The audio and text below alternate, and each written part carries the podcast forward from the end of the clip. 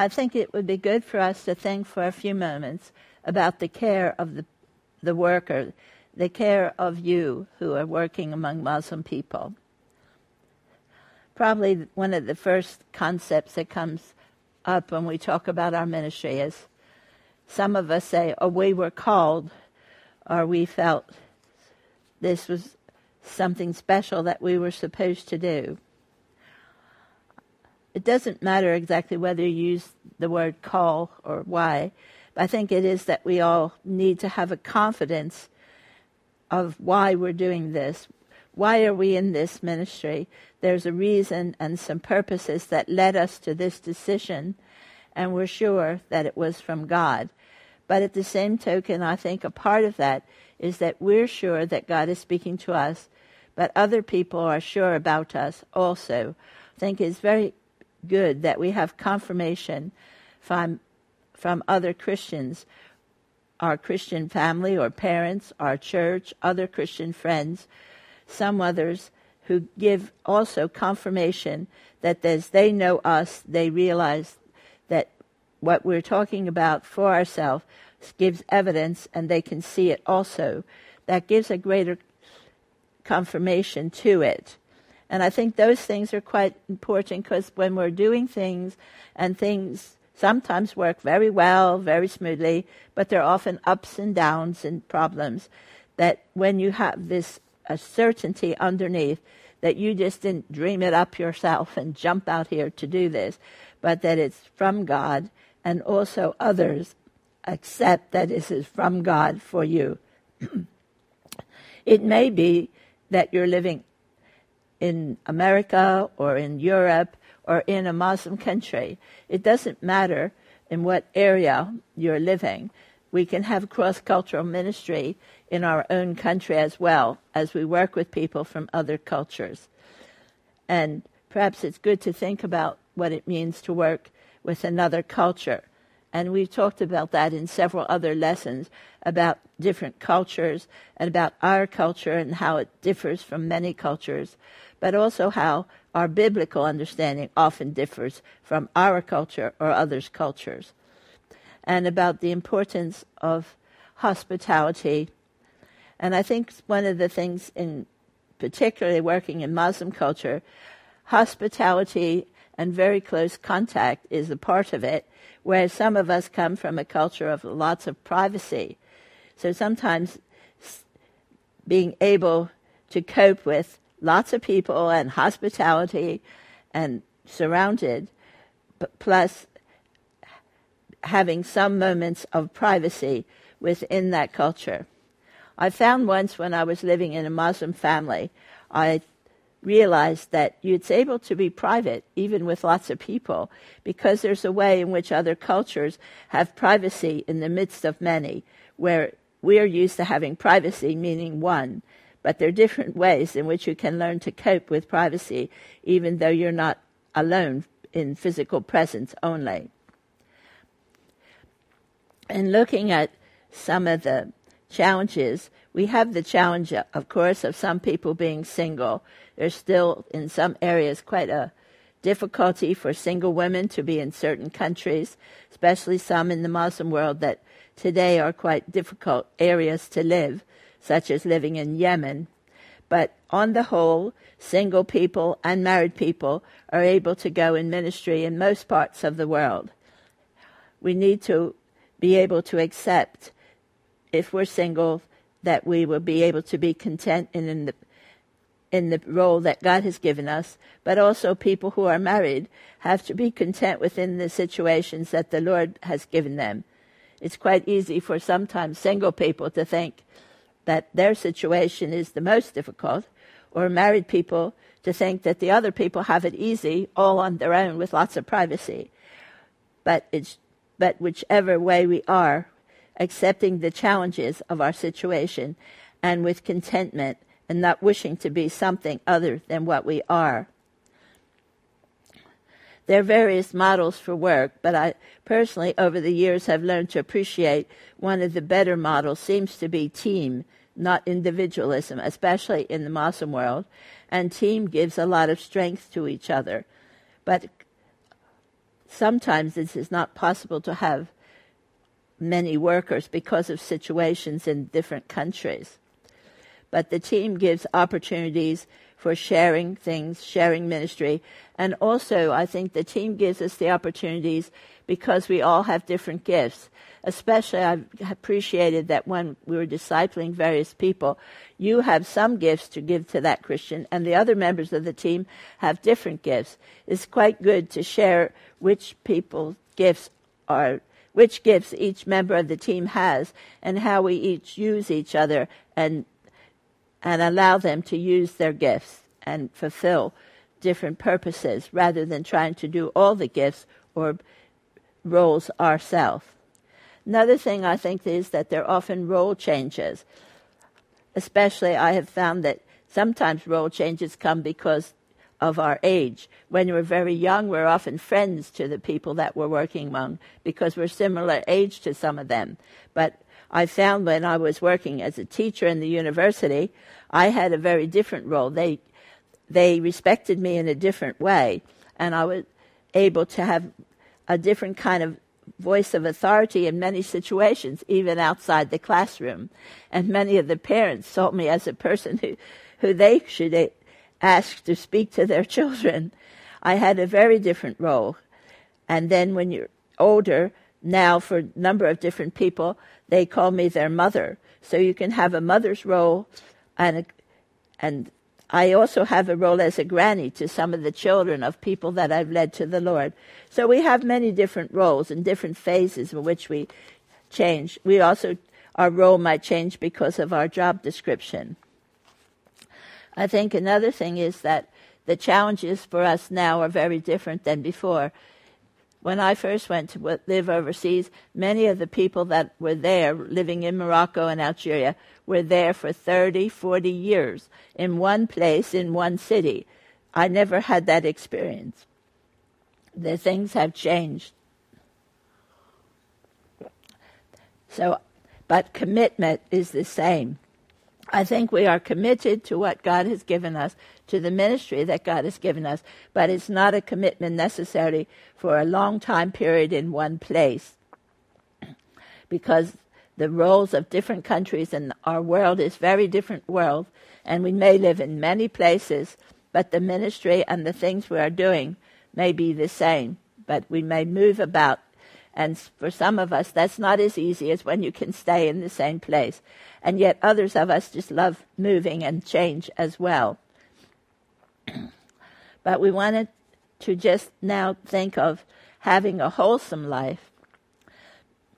And one of the things that several of my friends have said, we need to be whole physically, mentally, spiritually.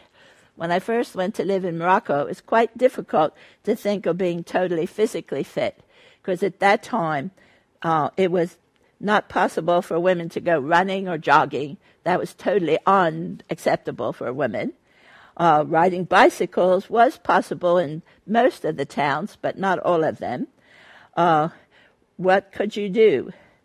Uh, if you have a large enough property, you might be able to do things in your own. But most of us lived in small villages. Everything you did was seen by everybody. Um, and we found the only things we could do that where we could have lots of physical exercise was to t- go together uh, in a car with friends up into the woods and mountain areas and have picnics. And then up there we could play ball or run or do various things. No one would see us. Uh, but other things, whether it, you always can go swimming. And fortunately, through North Africa, you have lots of seacoast areas, and swimming is quite acceptable for, not for all women. Some families don't accept it, but on the whole, going to swimming was one of the major activities.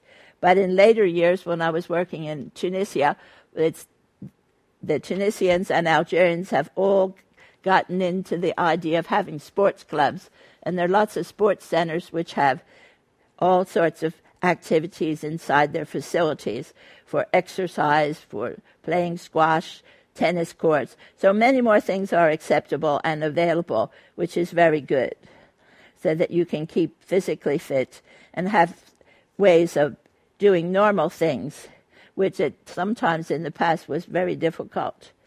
Mentally fit, you probably think that one is easy, but sometimes it's not as easy as we might think. But I think being able to have uh, reading materials and challenges to us.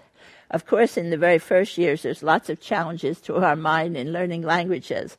But then after that, we need to be aware of challenges and stimulating ourselves to be learning and doing things. I think I've become aware that we as Christians sometimes feel that we learn Christian life and we be, discipleship is a certain number of years, and then after that, we don't seem to realize we're supposed to have lifelong learning and challenges. And so sometimes we do need to look at ourselves and think about what lifelong challenge is. We as a team one year decided we should all learn a new skill.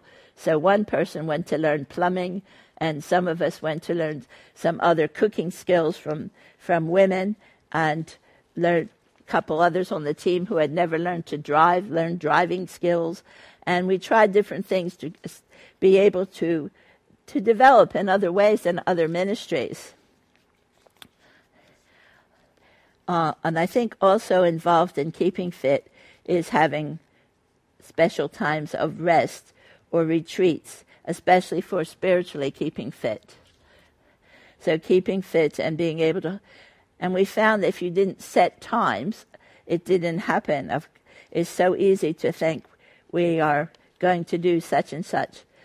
But I found involved with that is the idea of having a mentor. It's quite good if you have someone who you can talk with, even if that person is somewhere else, which is very easy now with all our internets and our emails and Skypes. We're able to have a mentor. It doesn't have to be right nearby. We're able to have someone who can challenge us. What did you do for fun this week? What are, what mental challenges have you had? What spiritual challenges have you had? What things would you not like them to ask you about your life? So that we have someone whom we can talk to as not that we aren't talking to God and having that personal life, but someone else to help us and to stimulate us to be aware of our needs to be challenged spiritually as well. One of the other things that we want to think about are the many stresses and things that happen to us. There are lots of stresses that come. Culturally, I think that there are stresses which we move to another country, or maybe you even feel the cultural stresses in working with a group of different people, even here. Sometimes it takes a little bit of time. I had friends who found it very difficult when people stood right up close to them in front of their face. Took a little bit of getting used to people who always touch you when they speak to you. I remember my students. Sometimes it seemed a bit strange that people had to touch you when they talk to you, but it's part of culture and has no wrong meaning in some areas. Language can be quite stressful, learning another language if that is part of your job and learning that. And takes some time. I think language learning has caused quite a bit of discouragement at times because there are days it seems easy and then days where you can't remember anything at all or you can't pronounce it correctly. or Arabic has lots of tricky words that are difficult to get right because they're so close to another word that isn't just wrong but very bad. I found out there's somehow there were lots of very bad words that were almost the same as a very, very good word. And you had to be so careful in your pronunciation. I think there are lots of work related stresses, but sometimes knowing about them helps us to be able to cope with them. In these past years, we've had lots of stresses over identity. People go uh, and you have a job. You're a doctor in a hospital, but you also want to share your faith with your friends. So, are you a doctor or are you a doctor in disguise who's really a Christian worker? Does that upset you? lots of times people have been uncomfortable. Am I deceiving somebody by being a doctor? But I really am a doctor. Yes, so how do I combine that with who I am? Or a teacher? Having confidence in your identity as a person, but you're a person who's a Christian. And being able, your identity can be in Christ and your teaching, and your, or a doctor, or whatever. This has often been quite a problem in the past years because of not being able to clearly have a visa that says you're a Christian worker. And so sometimes it's been hard for different people to continue in their ministry in that way. I had a different problem when I first living in Morocco for a while because the Moroccan government wanted everybody to be registered. All workers, teachers, whatever you were, were to be registered. I went to the police office to register as well, but my parents lived in Morocco, although at that time in another city. When I went to the police to register, he said to me, You're not allowed to register. And so I said, But I thought I'm supposed to register. No, not you. So I said, You'll have to just explain a bit. There's people with me, they all have to register, and I don't. And he said, Because you understand that you are a bint, you are a girl. And in Arabic, if you're not married, you're called a girl, and you have a father. And you have a father in this country. We know who he is. So you're here as a girl with your father. But I actually wasn't living with my parents but I was, in their mind, unable to register because my father was registered, and it was registered that he had children. So I was registered, he said. No more papers and go away. and so for, although most of the people on my team were registered, I was registered as just a child. It was rather funny at times because um, it didn't make quite sense in our way of thinking, but it made sense culturally to them that as long as they knew who my father was, he said, We know where you are. and of course, I think really they knew where we are anyway, even if we weren't registered. Because I had another friend who didn't want to register, and you were allowed to stay four months without registering. So some workers went in and out of the country every four months rather than register. And one day I went to the police station about something else, and the policeman said to me, Oh, tell your friend who just went out of the country. That's a bit silly. Why bother? We know where he lives. Just register. So it was so learning our identity and how they saw us and things that were about us is something that you get used to after a while, but sometimes it's quite frustrating and confusing. But I think also there's the stress of different people and different relationships. One of the people, some of the people who have written about Christian workers said that interpersonal relationships is probably the biggest problem we all have. Getting along with one another can cause great stress or can cause great problems or destroy one another or destroy what we're doing. So it's very important to have good relationships.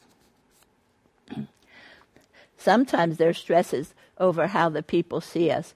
I remember lots of people see Americans, especially, that they're all rich, even if that's not really true. Uh, but the impression that we have. And so sometimes it's quite stressful to have people give you an identity that's not true about you, and that affects kind of how your feelings about other people. But I think one of the other stresses is the stresses of the ministries that we have and the people we work with. I personally work with women and children, families. Lots of times it's the family. And I work with families. One of the Afghani families I work with, they came to live in the UK. The father had been in prison and tortured uh, under the different rulers, and his first wife and children had been murdered, and his parents. And then, and his wife also, second wife, has also been in prison for other reasons, political and while she was in prison, she suffered TB and many things. This family arrived with great stresses, great problems, and had a history of abuse. Um, it took many months and long times we get involved in helping them find counseling and help before they were able to even sleep at night or cope with life in a new country. We work with people who, uh, families uh, who have a been through abuse and other kinds of violence. Many people came to live in the UK after the Iraqi war. People came to, are now coming who are coming from Syria. We've met young women with their children who have come from the wars of Damascus and now working after, trying to forget the violence that their children saw and the things that happened to them. learning how to cope with people in poverty and in need and no jobs. My Afghan friend, though they have lived here a long time, have only had temporary jobs. So, but the other stress that I think is quite difficult sometimes is with working with Christians and new Christians. This past year, my Iranian friend who's been living with me, when she visited her parents, was rejected, came back to the UK knowing she could never return to Iran, never see her mom, as far as we know, unless the Lord works a miracle for her to see her parents. They never want to hear or see her again. And we went through lots of stresses applying for asylum and being accepted.